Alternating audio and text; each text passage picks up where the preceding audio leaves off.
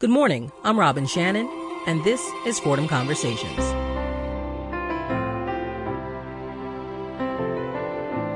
There are a lot of opinions about the news media, the future of broadcast journalism, and what constitutes professional reporting. On this week's Fordham Conversations, we explore these questions and more by listening to past interviews from former hosts. First up, we hear from Dr. Bill Baker, a Fordham University journalism professor. He talks with former Fordham Conversations host Mary Wilson on how to save the ailing print industry. Everybody was always forecasting that print journalism would slowly uh, descend. Nobody knew that it would fall off a cliff. A $50 billion industry. I know a lot about it up close and personal because I'm on the board of a uh, newspaper company. They own 40 newspapers, and uh, it was a company that was about a billion dollars a year in sales up to a, a year ago uh, or two years ago, and suddenly the company today is bankrupt. What has happened in America is that everybody knew the internet was coming and coming fast. Nobody realized, I think even the print journalists themselves, that really that journalism in America had been paid for by classified advertising. That's really what was paying for journalism in America. The 60,000 feet on the street journalists in America, most all of them print, were uh, being paid for by classified advertising. Well, the classified advertising business disappeared with the uh, strengthening of the internet and particularly Craigslist and other uh, entities like that. By the time they came to that realization, newspaper journalism was in free fall. But it wasn't catastrophic until the collapse of the economy, which exacerbated the whole problem because advertising also stopped. So, in that process, newspapers either went bankrupt, out of business, or started cutting back to such an incredible degree that they started letting people go from the newsroom, the content people. So the feet on the street journalists in America are estimated now at about 40,000, down from 60,000.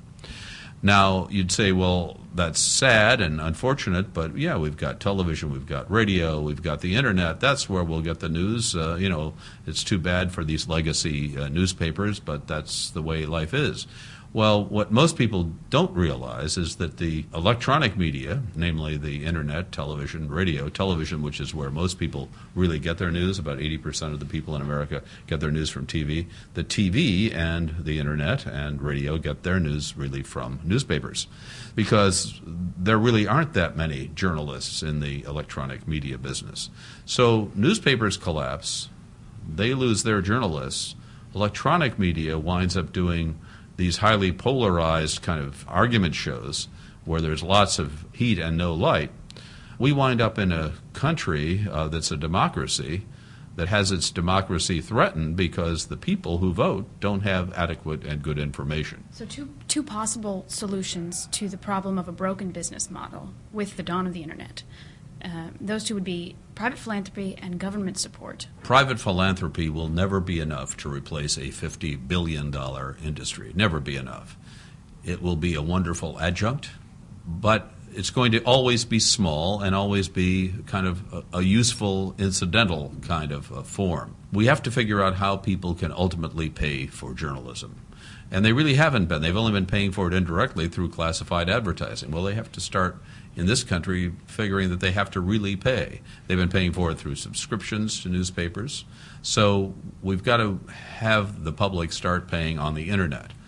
That's hard in America because America's used to getting news for nothing, news for free, letting somebody else pay uh, to borrow their eyeballs so they could sell them advertising. It's got to be done some other way.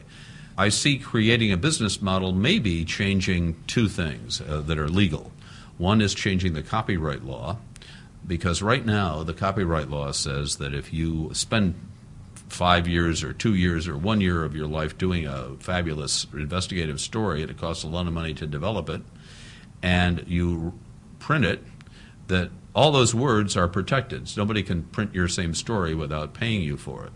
But th- somebody can summarize your story uh, and not have to pay a nickel and make money off of uh, off of all of your work. Well, that copyright law has to change so that somehow if you do work and it's summarized or there or it's aggregated on somebody else's website and they're making money off of it, you have to somehow get paid for that. That means a change in the copyright law. That will help. The other is is that antitrust laws, which have prohibited newspapers from colluding on pricing, meaning the newspapers all couldn't all get together and say, look, we're going to uh, now start charging on the internet. If somebody wants news, they have to pay us on the internet. Right now, any individual newspaper can do that. But they're all afraid to make that move because they're afraid that, oh, well, then you'll stop going to them because you'll go to somebody else and get it for nothing. So everybody's afraid to make that move. But if they can somehow collude legally, legally, uh, and that means a change in the antitrust laws, that uh, that may be an answer. So a line of defense is changing the business model. Uh, we've already talked about philanthropy saying it's wonderful, but it's just not big enough to support journalism. The third, which is a model that I espoused in my article in The Nation magazine, was supporting public media in America, having the government support public media. And you say, well, we don't want the government involved in journalism. Well, the government's involved in journalism in most of the major free democracies of this world, and they're doing a heck of a job because there are firewalls and protections that don't allow the government to uh, control any of the content.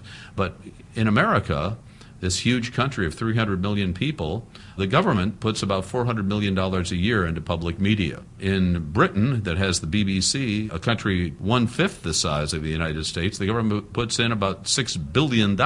And in a country like England, even if every newspaper went out of business, the BBC, with its 5,000 journalists, are enough to sustain a critical mass of journalism in that country until some other business models develop for uh, traditional journalism.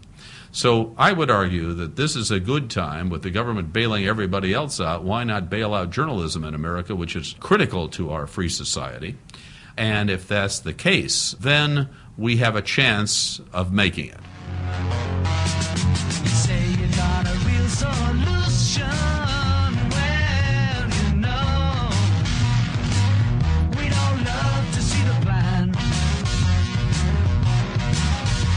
You're listening to Fordham Conversations on 90.7 FM and WFUV.org. I'm Mary Wilson talking to Dr. Bill Baker. He's calling for a government bailout of public media. Today, about $400 million in public money goes to support public media, which in America is set up like a co op, Dr. Baker says. In the case of TV, the co op is PBS, and in the case of radio, it's usually NPR. Theoretically, the co op is owned by independent stations, or as you'll hear Dr. Baker refer to them, the public broadcasters. The money that comes from the government right now flows to the Corporation for Public Broadcasting, which is supposed to be the heat shield that separates the government from the public broadcasters, from the independent public broadcasters. The public broadcasters, in turn, pay dues to either NPR or PBS. In the case of PBS and in NPR, there are some very large stations. In the case of PBS, really uh, only three really big stations, which produce the vast majority of the programs on public television. So these very large stations wind up being not only members of the co op in the sense of taking programs from PBS and paying dues, but also suppliers to the co op of supplying programming to them. So money from the government um, helps to cover the cost for member stations when they want to buy content, but also pay dues to be members. This is well, in a sense, the money that comes from the government, although it's very small, it's a small piece of the average public television station's budget. And the stations can do whatever they want with the money as long as it's uh, appropriate use of uh, public television uh, operations most wind up using the money to pay, in the case of television, uh, PBS dues. That's where they theoretically use the money, but it could be used for anything. It's really not enough money to perform real operations. And that's what we need. That's what the system craves, which is the ability to have, at a local level, significant local operations to do local programming and to do local journalism which then can be somehow combined into a powerful national journalistic force, the way the Associated Press performs that service for the newspapers of America, and I might add for the broadcasters of America. Mm-hmm. I want to talk about the content that comes from PBS. Um, before the internet, if I wanted to watch Charlie Rose, or another documentary by Michael Kirk, if I wanted to watch PBS NewsHour, I would turn on my local PBS member station. So my local one was WETA. So I turned that on, and that was how I got to PBS. So the member station was um, crucial to me getting PBS programming. Now, I don't have television, and I don't need one because I can go right online. I watch all my Charlie Rose online. I watch, you know, Inside the Meltdown, Michael Kirk documentary online. It's the same way I listen to NPR programming. The member stations are becoming kind of these vestigial structures of pre-internet. I'm wondering why why should taxpayers have to shell out more than 400 million to pay for member stations that aren't serving them as much as the content that comes from PBS, the content that comes from NPR? Well, wait a minute. You just said that you are getting content from PBS and NPR. And what did I just say? I said that uh, public broadcasters basically use that money, that local money, to keep PBS and NPR alive. That's where the money comes from for PBS and NPR is the local public TV stations and radio, and radio stations. Local public radio stations and TV stations, in fact, have the vast majority of the PBS and NPR viewing and listening. Yes, people can get some programs on online. You can't get all the PBS programs online, and you can get many of the public radio programs online. But most people get their programs. Most people get those programs from their traditional public radio and television stations. Uh, you know, they're not obsolete entities. And if pu- local public television and radio stations had even more resources to do significant local news, that they would become even more important and more a part of the community. If a public radio or television station is simply a repeater of PBS or NPR, they uh, probably aren't serving the real community purpose that they should be. The reason they aren't, that often they wind up being simply repeaters, is they don't have the money to do more.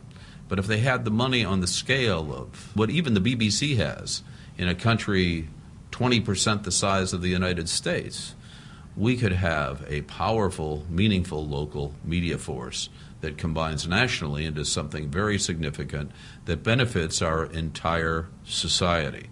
That's what I'm talking about. Dr. Baker went on to say something that became controversial. He said instead of banks receiving bailout money, news organizations that face being shuttered should be the ones that receive the money. You're listening to Fordham Conversations on 90.7 WFUV. I'm Robin Shannon. Up next, we hear from news legend Sam Donaldson. He spoke with WFUV's Claudia Morell about citizen journalism and its questionable influence on the news cycle. But he begins by discussing his legacy, or lack thereof. No, I don't think that I'm going to have a lasting legacy and that uh, journalism students will learn about my work for uh, decades to come, or that something, something will be done in the way of a, what, a statue? No, uh, I tried to do a good job, and sometimes I think I did. And other times I think I fell short because you can't uh, do anything in life, as you know, without uh, occasionally making a mistake. And I made more than my share, perhaps, but I was lucky. And I served uh, most of my time during a period when broadcast news, it was still something that could be done without the frantic pace of an MTV quick cut, four second soundbite. Uh, let's move right ahead to another story let's keep the interest up. Uh, and uh, I was fortunate because I think what happens today is while there's a lot of excitement and a lot of interest, uh, you lose perspective, you lose uh, depth, you lose the ability to actually, if you're doing a magazine show, as I once did, tell a story in some detail that makes some sense to people. We live such a frantic pace today, it's not just broadcasting, that everything is collapsed into minute by minute instead of maybe day by day or week by week. So I was very fortunate to serve most of my time during a period when I could cover stories in a fashion that gave me a chance to do a better job than I think I would do today. Now, you've held many positions over your lifetime. Uh, which job did you find most fulfilling and why? Well, I was identified for a long time with a beat in Washington. Several beats that I covered Capitol Hill, uh, the Supreme Court at one time in the uh, early to middle 60s. But the White House, for uh, coverage of President Carter, uh, President Reagan for two terms, and most of President Clinton's second term. And so I think I'm identified with that. But the most fulfilling work that I've done was on a magazine program called Primetime Live, which I did for 10 years, co anchored with Diane Sawyer. Is Primetime Live. Now, Diane Sawyer and Sam Donaldson. We did a lot of stories, and some of them I think mattered uh, in the same way that 60 Minute stories, more often than not, matter. Uh, I'm more proud of some of the work I did there than uncovering presidents and doing a minute 30 or a minute 45 or two minutes in a quick report to report the news, and I try to do a good job of that. And I think people who are were interested in politics and interested in the presidency got some information, but it wasn't the same as the information that I was able to deliver in a longer form with more depth, having done more research, more investigations, and so that's what I'm most proud of. Yeah, actually, you talk a lot about uh, the shifting nature in news, and according to Pew's State of the Media, their most recent one, they said a lot a lot of people are losing faith in the news industry, and they uh, cite that nearly one third of the respondents, or 31 percent, have deserted a news outlet because it no longer provides the news and information they've grown accustomed to. And given your background in how many years you've been in the industry, do you see this as a growing problem? Well, I think there are always changes, but I think there are growing problems, and you've identified one. When I started in this business, we had a long time, really, before a news broadcast. Of course, there was a deadline, uh, but it wasn't minute by minute.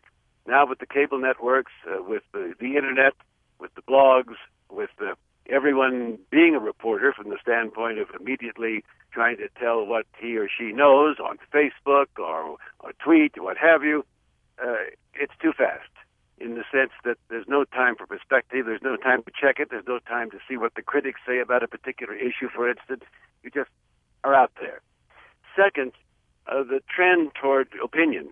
I like opinions. I read an editorial page, an op-ed page, and uh, for many, many years there have been outlets for uh, people to give their opinion. But today, what we get uh, in talk radio, particularly, is a one-sided view.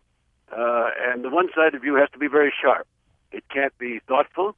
It can't take into account someone else's view and say, well, I think that person is wrong, but I understand where they're coming from. It has to be pejorative. It has to be nasty. It has to be somehow something that energizes a base as if you were talking to true believers, which, of course, most of the people on talk radio are talking to the true believers. They're not, uh, Rush Limbaugh is not converting a thousand liberals to con- conservatism every week. He's talking to the people that agree with him. And uh, he then has to keep ahead of the other talkmeisters who are talking to the same people who might be a little bit more interesting.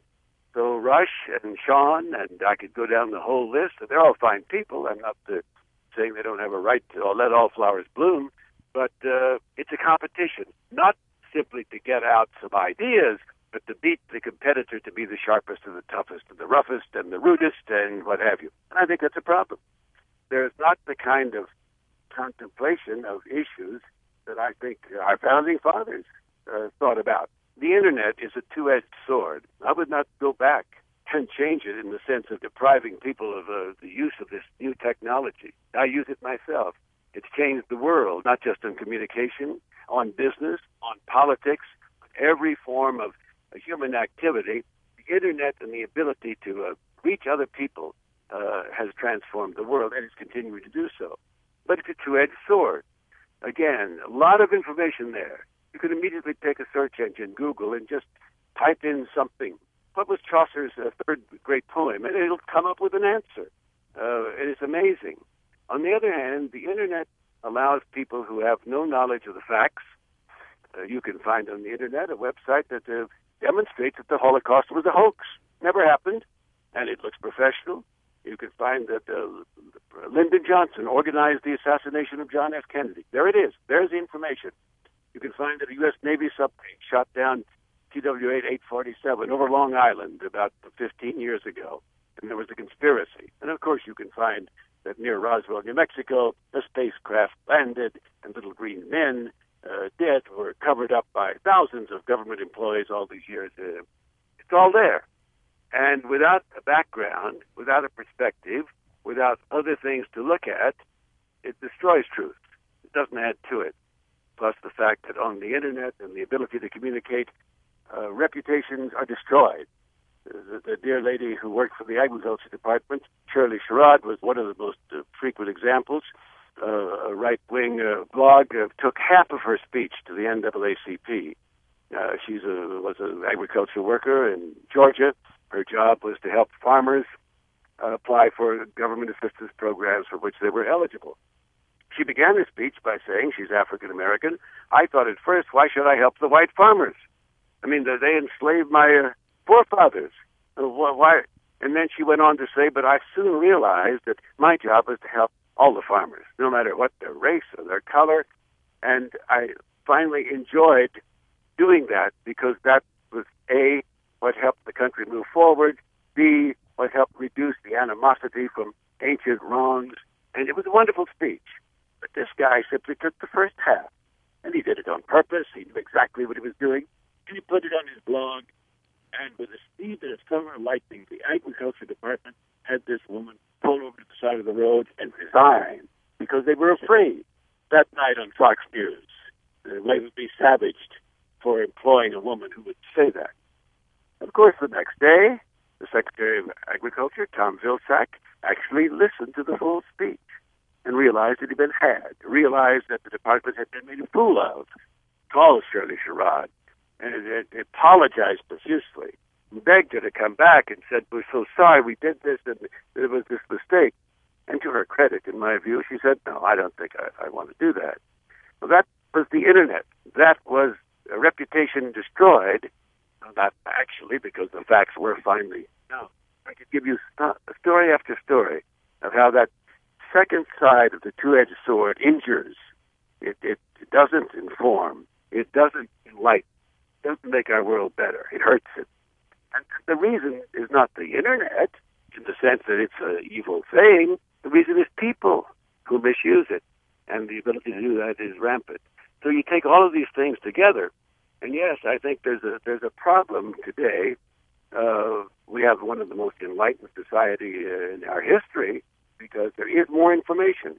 If you know where to go, you know where to check it, you know what to do with it.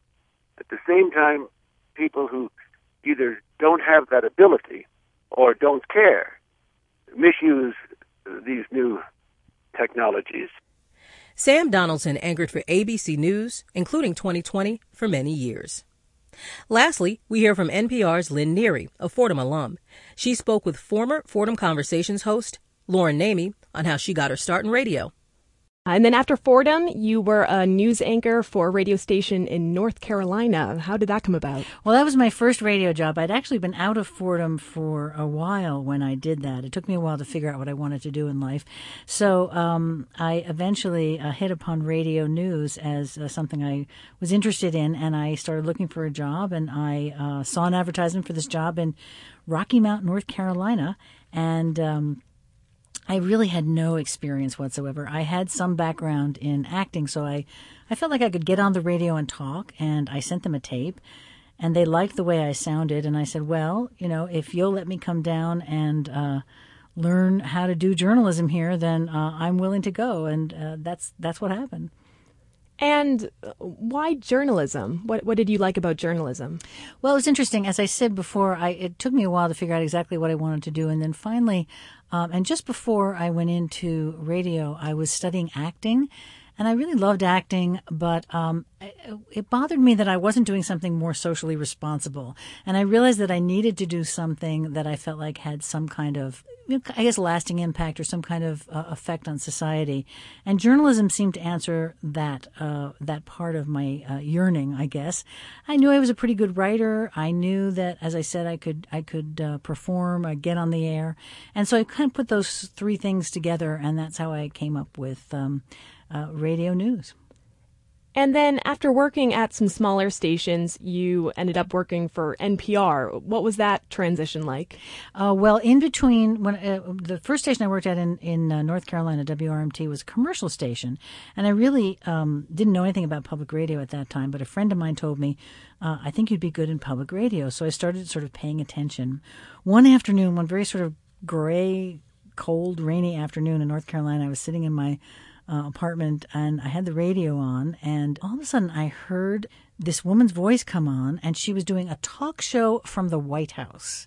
And she was, at that time it was Jimmy Carter was the president, and she was doing a talk show with Jimmy Carter, and I thought, what is that? That is amazing. And it was uh, the first time I ever heard NPR. It was Susan Stamberg, who was the first host of uh, All Things Considered, and uh, and that really got me intrigued by it. So I started looking for a job in public radio. I got a job at uh, WOSU in Columbus, Ohio, and I was there for a couple of years. And from Columbus, I went to NPR in Washington. And um, by that time, I'd had about three to four years' experience in my belt, so you know, under my belt. So I felt uh, uh, I felt okay going into NPR. Um, but you know, it was just very exciting because now I was reporting. I was actually a, a newscaster, but here I was at a national news organization. We were reporting news on a national and international level. Um, I became a newscaster. Uh, uh, just before the Falkland Wars broke out, um, and uh, as uh, Beirut was under siege at that time, and um, so it was a very it was it was kind of scary because here I was reporting on these major international events, uh, but it was really thrilling also. And so, what inspired you to go into public radio was All Things Considered, and then you ended up hosting Weekend All Things Considered, right? Yes, yeah. What was that like? Uh, well, that was a great job. I loved hosting Weekend All Things Considered. It was so much fun. Um, my first co-host was a guy named Alex Chadwick, uh, who I think is one of the best uh, writers who ever uh, worked at NPR. He's not there right now, but um, and he was just very. We had a very creative crew at that time. It was small, much smaller than it is now. Um, but we just were a very creative group of people, and um, and then I stayed on after Alex left. I stayed on for another few years, and uh, at that time, I guess it was during that time that some some major uh, events in the world were happening: the the the fall of communism, the release of Nelson Mandela. Uh, the Tiananmen Square massacre, all these things happened while I was hosting Weekend All Things Considered. Um, and uh, it was just extraordinary to uh, be able to report on these things. And Lynn, now as an arts correspondent, you cover books and publishing and get to interview authors. Is that something that you've always wanted to do? Uh, well, you know, it just it's very it's a very natural progression. It wasn't something that I set out to do, uh, but uh, at one point I was on the arts desk, and at one point my editor came and said, uh, we really are deciding that we want to have a beat, uh, a book beat, a books beat, and a publishing beat, somebody to cover publishing, because the business is going through big changes right now. And it, it was interesting because as soon as she said it, I thought, oh yeah, it makes total sense for me to do that because I've always done book interviews uh, throughout the time that I've been on inter- on NPR, you know, as a host, and uh, even as a reporter on the arts desk, I I was the one who probably um, did the most book pieces. So. Um, it just felt like it just felt like a natural thing for me to do. It's not something I actually sought out, but once it was proposed to me, I liked the idea a lot. I find that interesting because you majored in English and then you went to journalism and now it's come full circle back to English. It's like your career now is a culmination of everything that you've done. It is great that it is uh, happening right now because uh, it does feel exactly as you said that I've come full circle and doesn't it make total sense for an English major to be doing this? It's a lot of fun because I I get to I mean the part of it that's really fun is getting to talk with uh, authors that I've loved over the years. I mean some of the people I've talked to in the last few years, Barbara Kingsolver, and she for instance was a, a really fun for me because I interviewed her if not for her first novel, perhaps the second novel. I, I'm not sure which one it was but very early on in her career, before anybody had ever heard of her, I interviewed her when I was hosting Weekend All Things Considered. So then, um, when her latest novel, The Lacuna, came out, I went to and interviewed her uh, in Virginia, and it was just great to meet her. This author that I've been sort of following her career. Um, one of my favorite books is The Poisonwood Bible by her. So I also uh, got to inter- got to spend a day with Ann Patchett, the author of Bel Canto, another one of my favorite novels. So it's just wonderful to be able to say, I think I'd like to talk to Bel. You know, I'd like to talk to uh, uh Ann Patchett and, and be able to do so. It's it's great. To hear the full interviews from today's show, check out our page on WFUV.org slash Fordham Conversations. Make sure to follow us on Twitter at FOCON, that's F-O-C-O-N, and give us a thumbs up on Facebook. I'd like to thank my producer, Alan Canlick. Keep listening. Cityscape with George Bodarky is up next. For Fordham Conversations, I'm Robin Shannon.